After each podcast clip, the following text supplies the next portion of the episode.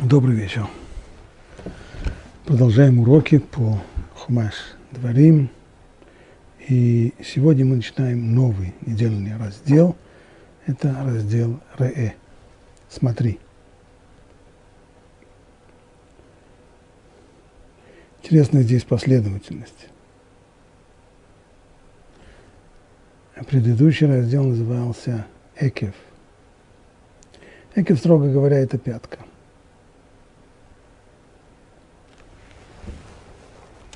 А этот раздел начинается со слова «ре» – «смотри». Зрение – это совершенно потрясающий для человека орган восприятия, восприятия действительности. Зрение дает человеку информацию и очень объемную, и очень точную. Все это в отличие от э, пятки, если глаза часть человеческого тела, то и пятка часть человеческого тела. Но пятка – это полная противоположность. Это самая огрубевшая, самая почти окаменевшая часть человеческого тела. Человек, да, все его тело – это некоторое подобие всего, всей личности человека. Есть ситуации, в которых человек ощущает себя пяткой, ничего не воспринимает. Как зачумленный. Что-то происходит вокруг него. Ему что-то говорят, он что-то читает, что-то учит, но до глубины сознания, до души не доходит. И ситуация совершенно другая, которую человек воспринимает, впитывает в себя. И нужно знать, что жизнь, она как слоеный пирог. Иногда есть периоды времени, в которые человек живет подобно пятке, иногда подобно глазам. И об этом уже говорит начало следующего недельного раздела. Шофтим и Шутрим.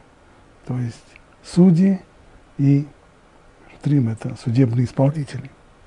Человеку нужно быть и судьей, рассуждать, что правильно делать, что неправильно делать, когда поступить так, когда не поступить так.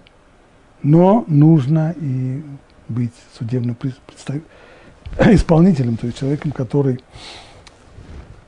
заставляет, грубо говоря. Ибо тогда, когда живет человек на уровне том, как что можно ему сказать, смотри, когда он воспринимает,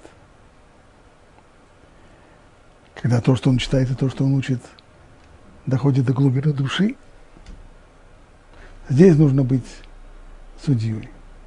Но когда он живет в состоянии подобном пятке, когда не воспринимает, и тогда мало что ему хочется делать. И тогда нет особых душевных сил для того, чтобы поступать правильно, вот тогда нужно принуждение, тогда нужно себя принуждать, как судебный исполнитель, заставить. И это время пройдет, ибо вся жизнь она слоеный пирог. Но это было лирическое отступление. А сейчас обратимся к тексту. 11 глава, 26 стих. Смотри. Я предлагаю вам сегодня благословение – и проклятие. Благословение, поскольку послушаете заповеди вашего Бога, которые я заповедую вам сегодня, и проклятие, если не послушаете заповеди вашего Бога, сойдете с пути, который я указываю вам сегодня, и пойдете за чужими богами, которых вы не знали. Благословение и проклятие.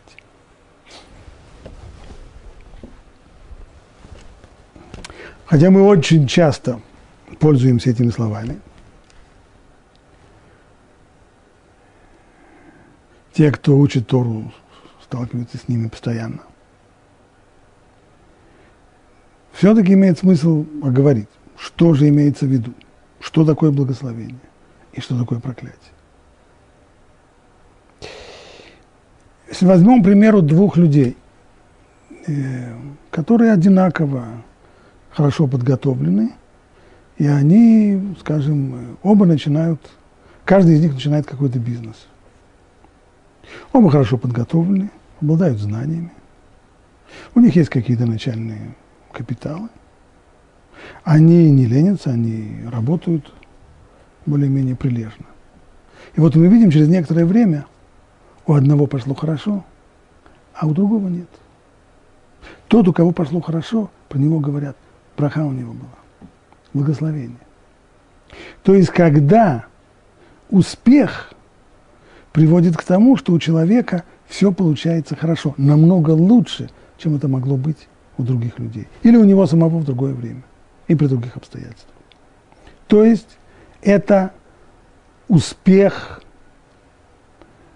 увеличение, расширение, которое всегда преодолевает рамки и ограничения.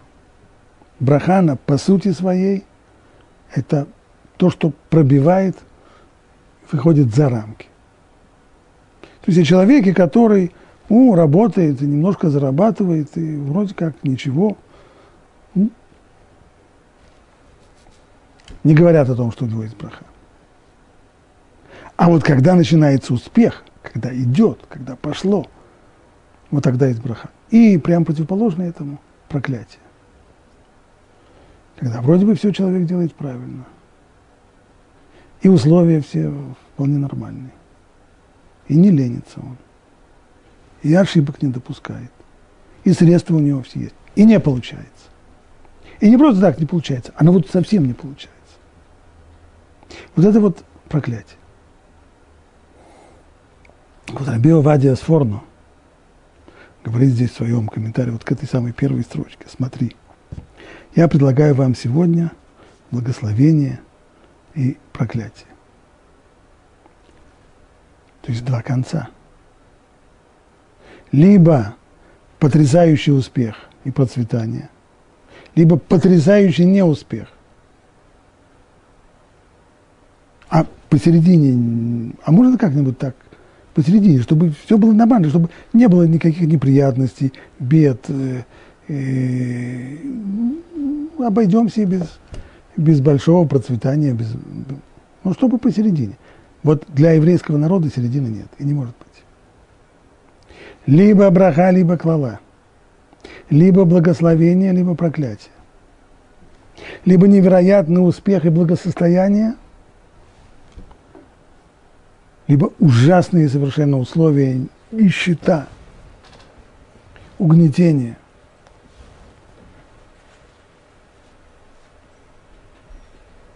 И в конечном итоге выбирать приходится самим. И все зависит от того, как говорится здесь, что вы выберете. Я предлагаю вам сегодня благословение и проклятие. Выбирайте. И никогда не будет середины. Об этом говорит еще и Маораль, обращая внимание на году из трактата Гетин. Там говорится о том, как э, Рабан Йоханан бен Закай, которого вынесли его ученики из осажденного Иерусалима,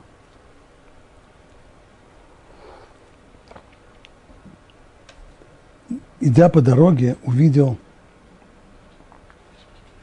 женщину молодую, которая роется в навозе, пытаясь найти в нем непереваренные зерна ячменя.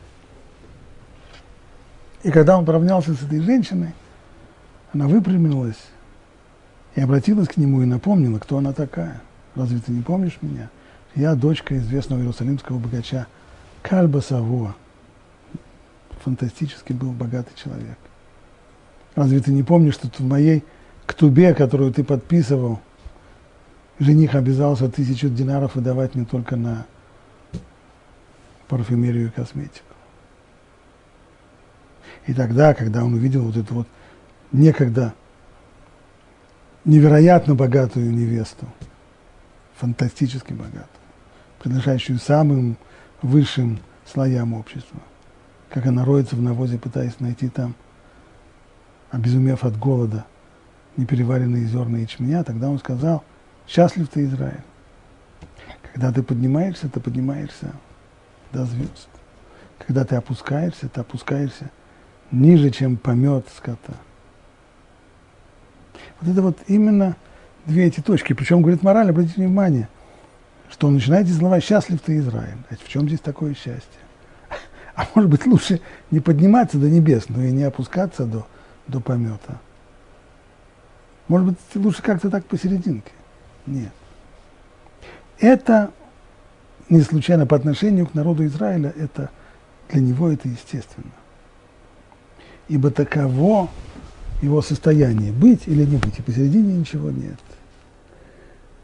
И приводит там мораль пример, чтобы показать, что чем выше организация, тем крах становится все более ужасным. Если у нас есть, есть минералы, минералы, как известно, они могут распадаться. Здесь у нас учили, что гранит распадается на две фракции, на глину и песок. Может быть. Не видел, но так нас учили цветок. Вот он растет, зеленый, дает цветы, красивый. А потом приходит время, он увядает. Да, неприятно посмотреть на увядший цветок. Он весь такой коричневого цвета становится, изогнувшийся. Неприятно. Но ничего страшного. Но если умирает животное, то от падали уже идет такой невероятный смрад. Просто фу. А самый большой смрад от кого идет? От человека. Когда разлагается человек, это ужасно. Чем выше ступень, чем более высокой организации, то такое мы говорим, тем его падение и разложение становится более ужасным. Поэтому это для вас жизненный путь, благословение или проклятие. И нет посередине. Всегда в крайность либо туда, либо сюда. А ключ у нас. И поэтому говорят здесь еще, Сватамет об этом пишет, я предлагаю вам сегодня благословение и проклятие. То есть это возможность выбора, который ведет человека либо к благословению, либо к проклятию, дается тебе сегодня. Для чего это подчеркивается, что дается тебе сегодня? Это потому что жизнь человека устроена таким образом – что выбрав один раз, человек тем самым встает на определенные рельсы. Вот если он движется прямо, а потом, как видите, на распутье он останавливается направо налево. Вот она развилка. Вот она стрелка. Либо туда, либо сюда. И если взял направо, то по рельсам покатился направо. Ибо каждый выбор человека – он влияет на самого человека и толкает его в дальнейшем поступать по уже сложившейся матрице, по уже сложившейся, то есть человек, который, скажем, у него было какое-то испытание.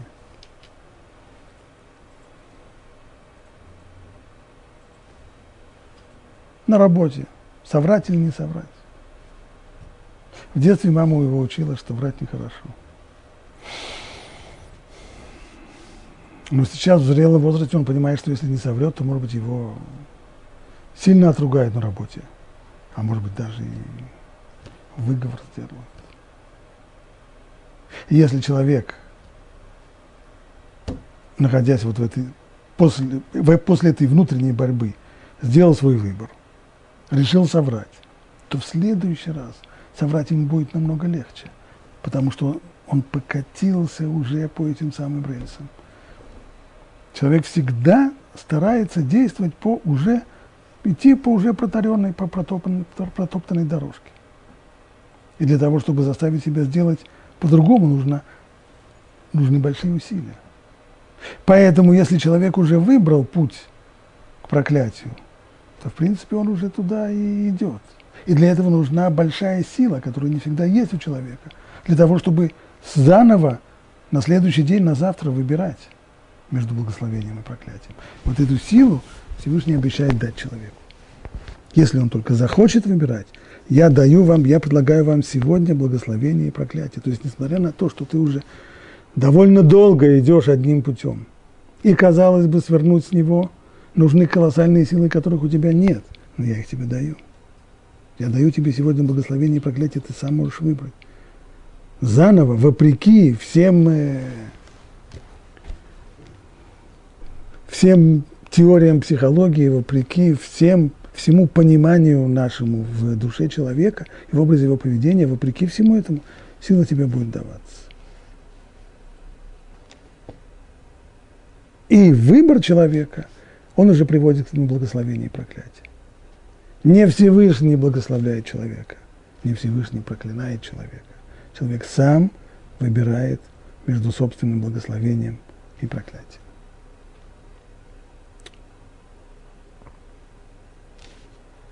А Равирш, как и многие другие комментаторы, обращает внимание на некоторую шероховатость текста.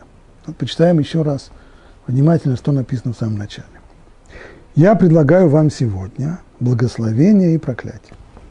Все нормально. А вот дальше сложность. Благословение, поскольку послушаете заповеди вашего Бога. Это достаточно литературный перевод. А в оригинале это вообще сказано, если переводить буквально слово в слово, то благословение в том, что послушаете заповедей вашего Бога, которые я заповедую вам сегодня. И проклятие, если не послушаете заповеди вашего Бога, сойдете с пути, с которого, который я указываю вам сегодня, и пойдете за чужими богами. По идее, правильно было бы построить фразу одинаково. Я предлагаю вам благословение, если пойдете по правильному пути, и предлагаю вам проклятие, если не пойдете и пойдете другим путем. Но вместо этого сказано не так. Что касается проклятия, так действительно и сказано. И проклятие, если не послушаете заповеди Бога. Но по поводу благословения, вместо того, чтобы сказать благословение, если послушаете заповеди Бога, сказано благословение в том, что послушаете. Ну, и это наталкивает прямо такое буквальное понимание этого текста, наталкивает на мысль, что благословение – это не вознаграждение за исполнение заповедей Бога, а благословение – это сама суть исполнения. То есть благословение лежит в самом соблюдении заповедей. Вот посмотрим, как Равирш об этом говорит. Важно отметить, что здесь, в тексте, говорится о шерте шмиру, то есть поскольку послушаете, или точнее, в том, что послушаете. В отличие от проклятия в следующем стихе, где сказано «если не послушаете». Отсюда вывод. Соблюдение заповедей Торы само по себе является частью благословения. Это благословение не приходит нам как награда за послушание, но начинает материализоваться уже в самом акте послушания и исполнения заповедей. Духовное и нравственное действие, совершаемое при каждом соблюдении закона Торы, само по себе представляет благословенный прогресс, возвышая возвышение всей нашей личности. И отсюда, всякий раз, когда мы исполняем заповедь, мы поистине благословляем сами себя. Не Бог нас благословляет, мы сами себя благословляем, исполняя заповедь. Другими словами, вместо того, чтобы представить здесь в начале главы кнут и пряник, как это обычно делается, вот вам пряник, если будете слушать заповеди Бога и исполнять их. Такой-то пряник. А вот какой будет кнут, если вы не будете. Так действительно было бы, если бы вначале было сказано благословение, если вы будете слушать голоса Бога, а проклятие, если не будете. Так вот, вместо кнута и пряника здесь утверждается, что благословение – оно в самом исполнении заповеди.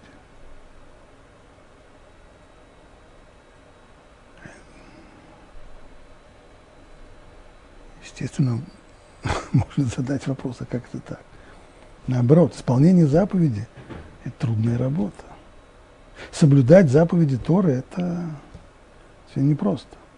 Того не делай, это нельзя, это нельзя есть, и это нельзя. И туда нельзя ходить, и туда нельзя смотреть, и то вот после всего этого тебе говорят, а вот то, что ты это соблюдаешь, все эти ограничения и запреты, вот это и есть благословение. И все. И нельзя чего-нибудь более привлекательного, типа 70 девственниц в раю или каких-нибудь жемчужных ворот, что-нибудь такое. Как все это понять?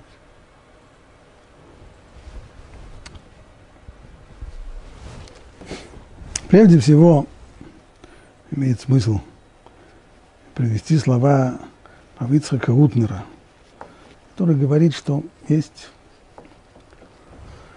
трагические последствия от того, что иногда те же самые слова используются у нас и в обыденном, будничном значении, и по отношению к вещам святым, к миру Торы и заповеди.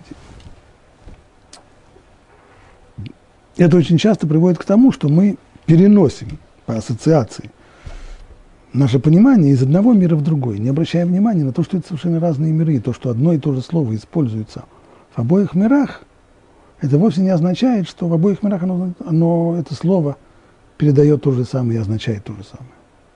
Вот, к примеру, то, о чем мы говорим. Слово награда, награда вознаграждение. В обыденной жизни что такое вознаграждение? Это то, что дают человеку за определенную работу, за определенные действия.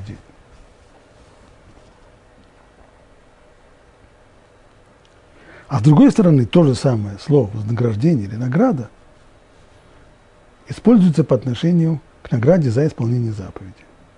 Человек, исполнивший заповедь, достоин награды, вознаграждения. Здесь вознаграждение, здесь вознаграждение но на самом деле между ними пропасть.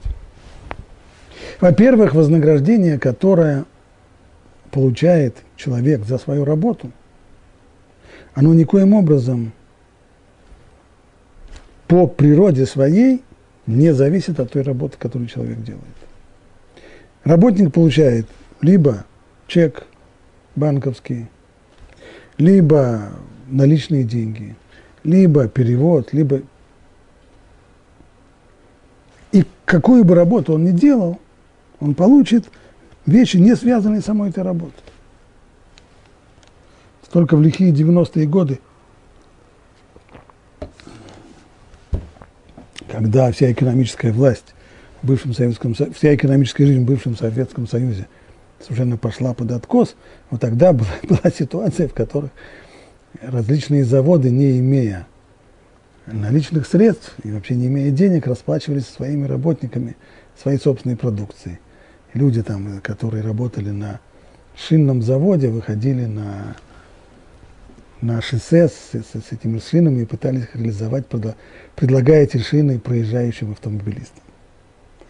Но в нормальной ситуации, так, не в лихие 90-е, в нормальной ситуации вознаграждение за работу никак не связано с собой работой.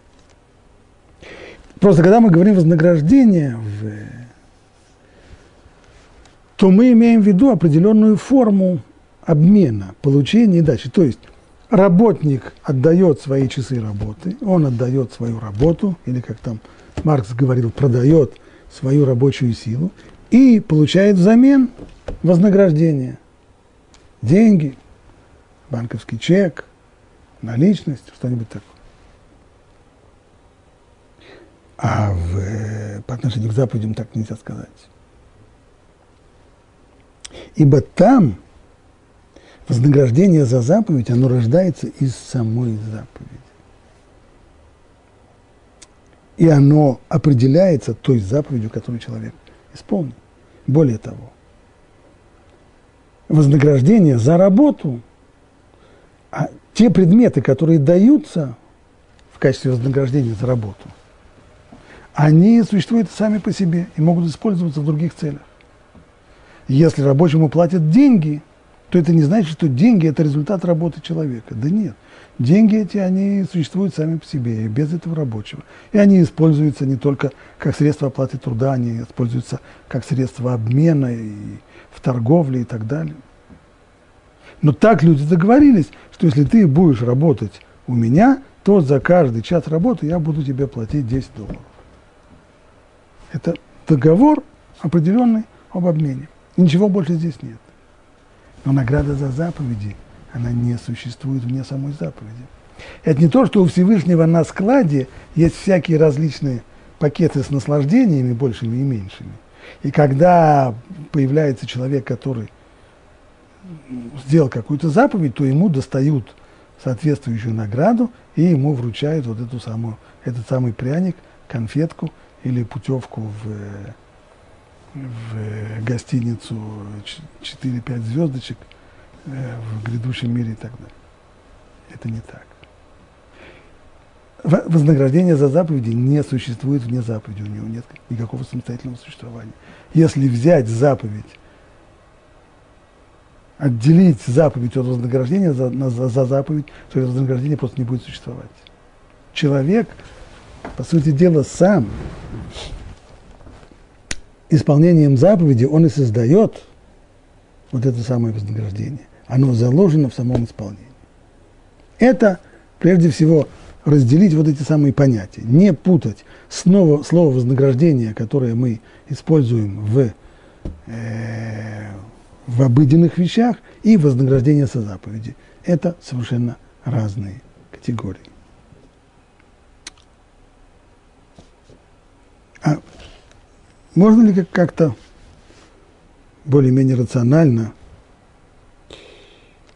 объяснить, вот, что это означает, каким образом и как это получается, что само соблюдение заповеди становится для человека благословением, а не то, что ему благословение дается в награду за исполнение заповеди.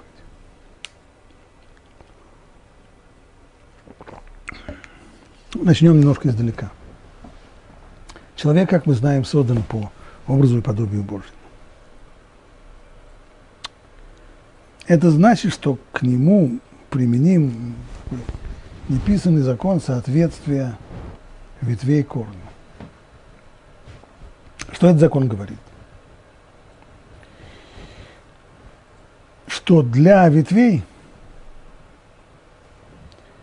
желаемо и доставляет им наслаждение все то, что присуще корню. А все то, что корню не присуще, неприемлемо и отвратительно и для ветвей тоже. Ведь ветви, они развиваются из корня. И поэтому все, все вот это восприятие, все понятия о том, что такое хорошо и что такое плохо, что доставляет наслаждение, а что доставляет страдания, все они, безусловно, тоже берутся из корня. То, что свойственно корню, доставляет наслаждение. То, что не свойственно корню, приводит к отвращению, вызывает отвращение. Если так, то поскольку наш корень людей – это Творец мира, создавший их, то мы должны сказать, что все, что свойственно этому корню, все это приносит нам удовольствие, наслаждение. И наоборот, то, что ему не свойственно, должно вызывать у нас отвращение. Только здесь есть одна серьезная загвоздка. Сами вот эти слова, то, что свойственно нашему корню – есть пока мы говорим о свойстве нашему корню, это еще нормально. Но как только мы понимаем, что наш корень – это Творец мира, то вот здесь слово «свойственно Творцу мира» – это уже очень-очень проблематичные слова. Ведь у человека, когда мы говорим о человеке, то мы знаем, что у человека есть качество его характера. Что ему свойственно? Этому человеку свойственно трудолюбие, а этому лень, Этому человеку свойственна щедрость, а этому скупость. Этому злопамятность, а этому радушность. Люди разные, и качества у них разные. Это качество их характера, это их качество. Но говорить подобным образом о качествах Всевышнего мы не можем. Хотя мы вроде бы постоянно читаем в еврейской литературе о медот. Медот – это качество Всевышнего – но их не следует понимать подобно тому, как мы понимаем качество души человека, качество его характера. Ибо Творец мира, он безграничен, бесконечен, не имеет ни начала, ни конца. Поэтому его невозможно определить Он не влезает ни в какое определение, поскольку определение ставит ему пределы, а он вне всяких пределов и вне всяких границ, он безграничный, непознаваемый, трансцендентный. Поэтому мы никогда о нем самом не говорим. Не говоря о нем самом, можем ли мы говорить о качествах его? Одно из двух. Либо мы говорим о его качествах негативно, то есть мы говорим о том, о тех качествах, которые ему приписать нельзя. То есть мы смотрим на себя, на то, что в нас является результатом нашей ограниченности, и понимаем, что вот этих качеств ему приписать нельзя. Например, мы в этой жизни появились, мы имеем начало, конец, мы временные гости в этой жизни. Он вне времени, он бесконечен. Мы, имея ограниченное сознание и мышление, иногда говорим не самые умные вещи, а иногда по незнанию вообще можем глупость сказать. К нему это неприменимо, ибо знания его безграничны, не имеют никаких ограничений, им абсолютно все известно.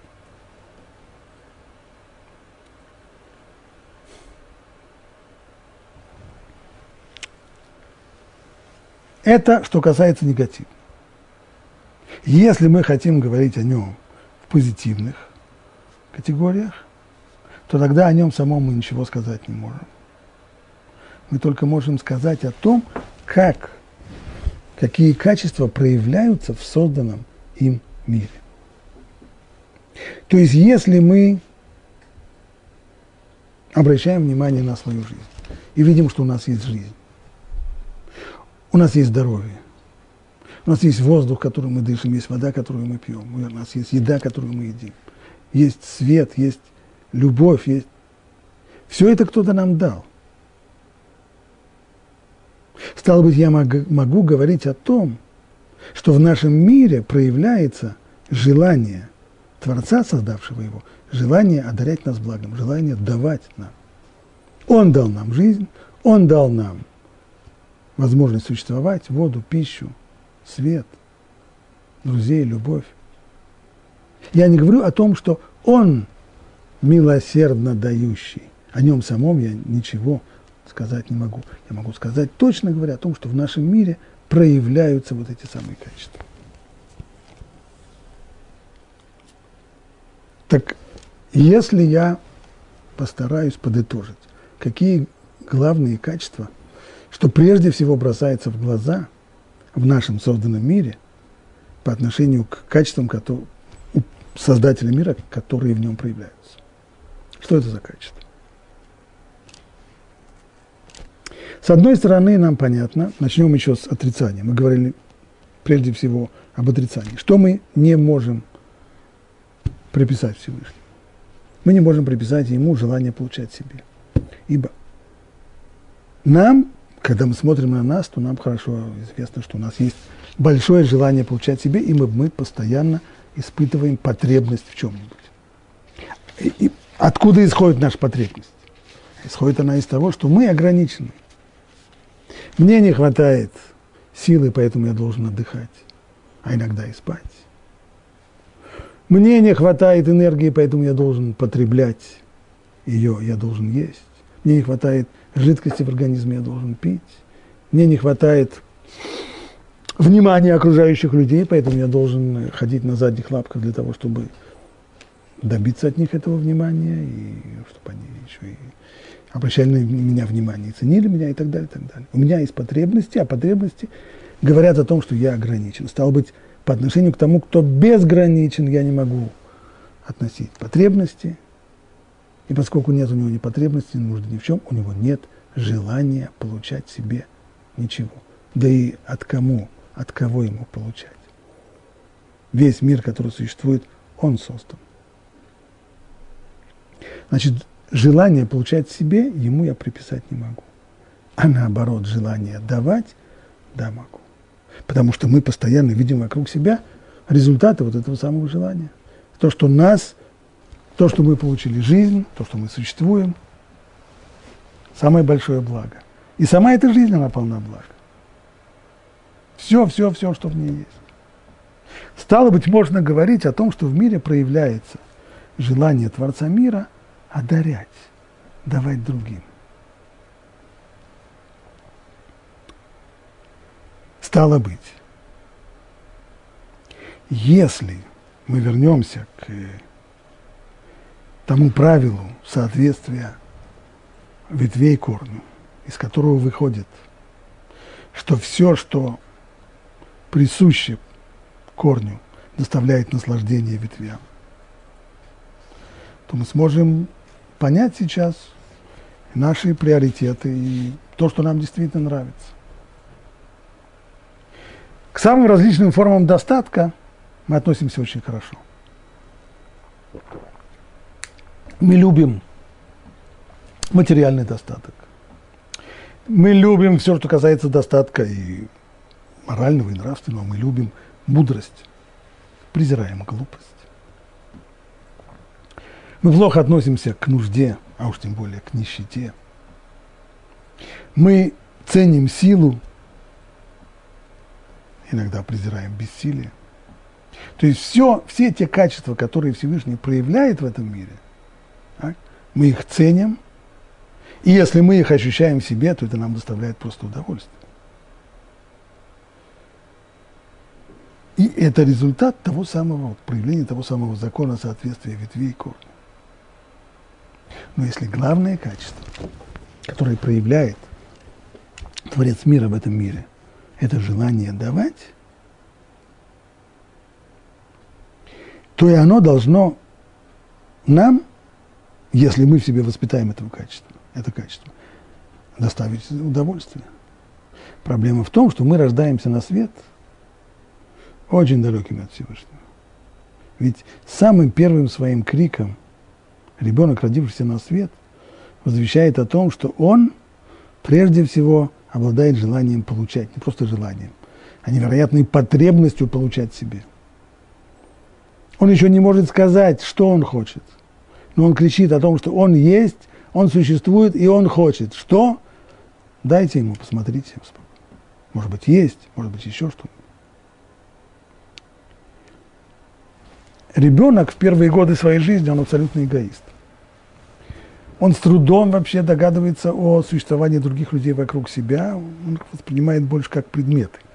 Одни предметы полезные, другие предметы опасные, одни предметы, то, что окружает его, они способны удовлетворить его потребности, другие наоборот. Проснувшись среди ночи в 2 часа ночи, Ребенок кричит, потому что он хочет, он хочет есть. Его совершенно не волнует вопрос о том, что его мама только-только недавно с трудом закрыла глаза, и она уже, ей не хватает сна, она валится днем с ног от усталости, и сейчас бы только-только поспать, он хочет есть. Он хочет есть и кричит об этом так, и будет кричать, пока мама не встанет. Не встанет и не накормит. То есть изначальное качество, целиком определяющее суть новорожденного человека, не только новорожденного младенца, но и постепенно растущего маленького молодого человека, это желание получать себе. И трансформируется оно в то, что мы называем эгоизм. Кстати, обратите внимание, что будучи эгоистами, мы плохо к этому качеству относимся. То есть в себе мы его готовы стерпеть, но проявление и грубое проявление его в других вызывает в нас отвращение. И это не случайно, как мы говорили. Все, что не присуще нашему корню, вызывает в нас отвращение. А эгоизм Всевышнему не присущ. Он абсолютный, абсолютный альтруизм, ибо ему ничего не нужно, он ни в чем не нуждается. Когда ребенок проходит первые стадии воспитания, то ему начинают преподавать самые первые основы альтруизма. Поначалу воспитание ребенка пользуется, безусловно, действенным для ребенка методом кнута и пряника. То есть ему обещают вознаграждение, если он поведет себя правильно, и грозят ему наказанием, если он поведет себя неправильно. Таким образом, когда ребенок делает домашние уроки, э, отказывается от, э, готов э, не требовать некошерную пищу, делится шоколадкой со своим братом или готов не отбирать коляску своей сестры, все это он делает не ради них. Все это он делает ради себя. Ибо он боится, что если он будет действовать вопреки наказам родителей и взрослых, то его накажут. А если он будет делать так, как они хотят, то на него обратят внимание, ему будут улыбаться, его похвалят, его наградят. То есть он целиком по-прежнему направлен на себя. Но здесь произошло все-таки по сравнению с его первыми годами жизни, произошло серьезное движение вперед, серьезный прорыв. А именно, если в первые годы жизни им руководило исключительно желание получать себе, то сейчас оно трансформировалось в способность и желание давать другим для того, чтобы в конечном итоге получать себе. Остался человек эгоистом. Но, как это говорили во второй половине в России, во второй половине XIX века, это уже разумный эгоизм. То есть я в конечном итоге остаюсь эгоистом и хочу себе, но я уже достаточно интеллигентный и достаточно умный для того, чтобы понимать, что если хочешь себе, то нужно давать другим. Путь к тому, чтобы получить себе побольше, это то, что давать другим. Оно окупается. Так необходимо. Любишь кататься, люби саночки возить. Готов возить саночки, готов делиться с другими, готов давать другим, ибо это окупается. Если ребенок растет в семье, в еврейской традиционной семье, то именно таким же образом его приучают исполнять заповеди. Кнут и пряник здесь скоро меняется, то есть от надежды на поощрение родителей,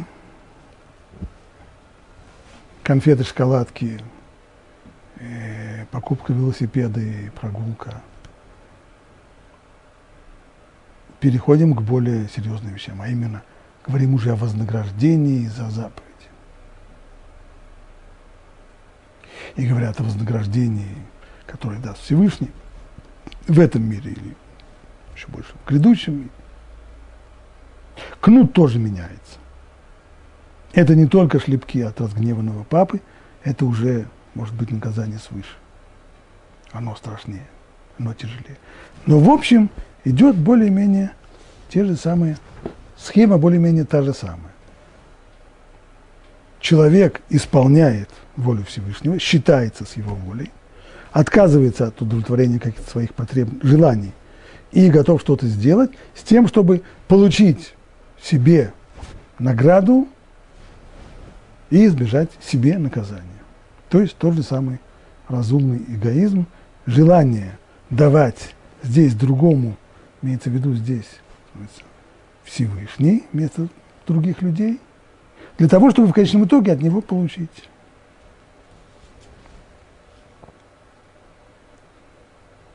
И чем больше растет человек, и чем серьезнее становится его воспитание, то тем больше его подводит к мысли о том, что правильные вещи нужно делать потому, что они правильные, а не потому, что они вознаграждаются.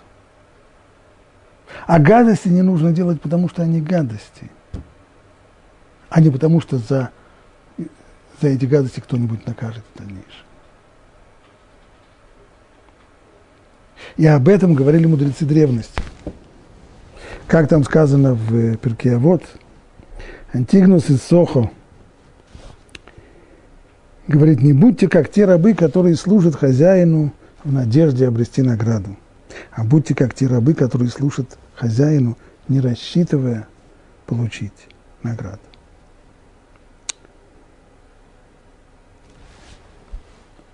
Вот это новая, новый, новая ступень воспитания и уже в самовоспитании человека. Потому что понятно, что ребенок на подобные вещи не способен. Он способен это услышать, выучить и даже ответить на вопросы о том, как нужно правильно, о том, что говорит Антигнус из Соха и почему он это говорит, он все может вам объяснить. Но он не способен так жить, безусловно.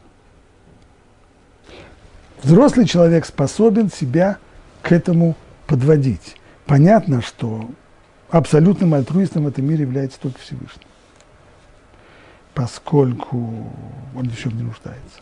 У человека всегда в его поступках, какого бы высокого развития человек не был, в его поступках всегда, всегда будет хоть какой-то элемент эгоизма. Всегда. Вопрос о том, сколько, да, 80, 20, 20, 80, какая доля эгоизма будет в мотивации его поступков. Но от него он не сможет избавиться. Но человек, чем больше растет и чем больше он развивается, тем больше его мотивация, в его мотивации занимает место вот это желание делать добро, потому что оно добро. Исполнять заповедь, потому что Всевышний так повелел, а не потому, что он потом тебя а, вознаградит. И с этой точки зрения, вот то, что нам известно очень разделение всех заповедей, что они разделяются на две большие группы. Это обязанности человека по отношению к Богу и обязанности человека по отношению к окружающим людям. На этом уровне грань между всеми двумя группами стирается. Ибо когда человек доходит до этого уровня, то тогда главное это здесь – это умение отказать себе, взять от себя и дать другому. И тогда уже совершенно не важно, кому другому. Тому невидимому великому другому, который повелел исполнять заповеди. Или очень даже осязаемому другому, который оказывается рядом со мной. Моим родственникам, соседям, детям, сослуживцам. Ибо это то самое главное – качество, которое должно воспитать в человеке исполнение заповедей. Желание давать другим. Не как средство получать в дальнейшем от них, не как разумный эгоизм, а давать, потому что надо давать. И вот здесь произойдет самое главное. Если человек дойдет до этой ступени, то он здесь обнаружит для себя потрясающую вещь. Оказывается, давать другим – доставляет наслаждение. Осознавать себя человеком, способным давать, это колоссальное наслаждение. И оно не случайно, ибо снова все упирается в тот самый закон соответствия ветвей корню. Ведь это главное качество, которое наш корень, наш Творец проявляет в этом мире. Желание давать другим, не имея в виду получить в конечном итоге взамен что-нибудь. Ему нечего получать, не нужно получать и нет кого получать. Стало быть, достигнув способности, выработав, воспитав в себе способность давать другим, не ждя мзды, как говорит Антигнус из Сохо, служить Всевышнему подобно тем рабам, которые служат ему, не надеясь на получение награды, не рассчитывая получать награду, вот если человек себя к этому привел, то это то самое качество, которое проявляет Всевышний в этом мире, и воспитав в себе параллельное качество, человек начинает получать наслаждение от него. Оказывается, брать у других, получать у других – это здорово. Это дает человеку удовольствие но куда более приниженное и не такое глубокое. А наслаждение, которое человек способен испытать от того, что он дает, безвозмездно дает другим, оно намного глубже намного сильнее. Таким образом получается, что исполнение заповедей само по себе, в нем-то и заключено это благословение. Благословение в том, что человек благодаря самовоспитанию через исполнение заповедей, постепенно изменяет свою натуру и способен выйти за рамки своего эгоизма и приобрести другую натуру, суть которой это любовь, дарение. И если мы видим человека, который вроде бы серьезно занят исполнением заповеди, но при этом он проявляет жуткий эгоизм. И, безусловно, многим из нас приходится сталкивается с такими людьми достаточно часто. Это значит только одно, что человек этот так скрупулезно и хорошо соблюдает заповеди, но находясь еще на предыдущей ступени, о которой мы говорили. А именно, он исполняет заповеди для того, чтобы получить награду. Так что из своего эгоизма он не вышел. Он умнее тех людей, которые заповеди нарушают. Ибо они даже не представляют себе, не знают себе, не выучили, что на самом деле путь приобретения награды, благословения – это через исполнение заповеди, а путь избежать проклятия – это через в том, чтобы не нарушать эти запреты. Он уже очень умный, он уже такой интеллигентный, что он все это уже знает и понимает и выучил. Поэтому он так скрупулезно исполняет одни заповеди и скрупулезно очень относится к тому, чтобы не нарушить никакого запрета. Он остался эгоистом. Ибо то, что в нем заложено, главная движущая его сила, это забота о самом себе. Но если человек поднялся, хотя бы немножко, и начинает хоть чуть-чуть подтягиваться с этой ступеньки на более высокие ступени, и старается приучить себя к тому, что добро нужно делать, потому что оно добро, а зла не делать, потому что оно зло и гадость, то человек делает первые шаги для того, чтобы от своего эгоизма начать избавляться. И это самое большое благословение. Это самая большая браха. И ведь тем самым человек, вторая сторона медали, что тем самым он находит хоть какое-то уподобление, самое маленькое, но все-таки хотя бы в чем-то уподобление своему корню. И снова срабатывает здесь тот самый принцип ветвей и корней, ибо ветвь не просто получает наслаждение от того, что свойственно корню, а ветка начинает приближаться к своему корню. Выказывает те же самые качества, которые проявляет и корень. А вот эта самая близость, она и путь к самому большому наслаждению, к самому потрясающему наслаждению, которое только может существовать в мире. Вот так и получается. Что говорит Тора, смотри, я предлагаю вам сегодня благословение и проклятие. Благословение в том, что послушаетесь заповеди вашего Бога.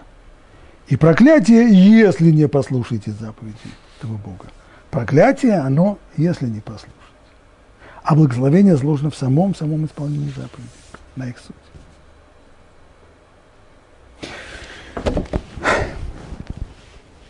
Будем считать, что эту тему мы осветили и двигаться дальше. 11 глава, 29 стих. И вот, когда Бог приведет тебя в страну, в которую ты вступишь, чтобы овладеть ее, то дашь благословение на горе Грязим, а проклятие на горе Иваль. Ибо вы переходите через Иордан, чтобы прийти овладеть страной, в которую ваш Бог дает вам, и овладейте ею и поселитесь в ней. И строго исполняйте все установления и законы, которые я предлагаю вам сегодня. Что значит дать благословение? До сих пор мы говорили о благословении как результат соблюдения заповеди, о проклятии как причина как точнее следствие их нарушения.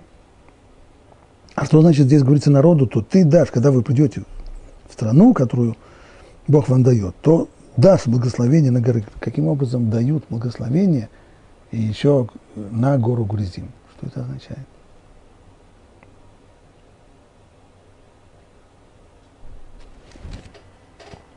Раши объясняет это так. Нужно понимать этот текст согласно переводу на арамейский язык Ункилуса. Ты поставишь, что такое дашь благословение, ты поставишь благословляющих на горе грязи. То есть, имеется здесь в виду то, что говорится в начале недельного раздела Китово.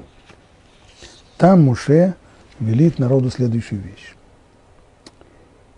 Эти будут стоять и благословлять народ на горе Грязим. То есть, после вторжения в Израиль, одним из первых шагов, который должен предпринять еврейский народ, это марш-бросок несколько десятков километров от Иордана в сторону города Шхем. Там на долине около Шхема есть две горы. Одна называется гора Гризим, вторая гора Эйваль. И вот там народ должен разделиться. Так что народ должен встать в долине между этими двумя горами. А затем распределиться. Эти будут стоять и благословлять народ на горе Гризим, когда вы перейдете через Иордан. Шимон, Леви, Иуда, Сахар, Юсеф и Беньямин. То есть шесть колен из долины поднимаются на гору Гризим. Они будут благословлять народ. А вот эти должны будут стоять и проклинать на горе Ивал. Рувен, Гад, Ашер, Звулун, Дан и Нафтали. Шесть колен Израиля должны будут подняться из долины на гору Иваль, и они будут проклинать.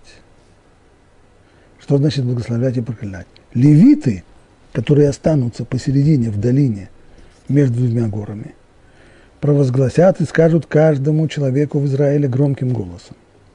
Проклят человек, который сделает изваяние или того кумира, мерзость перед Богом, изделие рук мастера, и поставит тайно, и возгласит весь народ и скажет Аминь. Это говорят левиты, и те, которые стоят на горе Ивал, проклинающие, должны громко сказать Амен этому проклятию. Как говорят мудрецы, этому проклятию предшествовало благословение. Благословение тому, кто не будет делать изваяний, не будет делать идолов, не будет им поклоняться. И тогда уже те, которые стояли на горе Грязим, отвечали Амин на это благословение. Таким образом, вот такое, такая вот необычная церемония проклятия и благословения на горе между, вот этой долине, между горами Грязим и Эйвал, около Шхема. Это то, что имеется здесь в виду.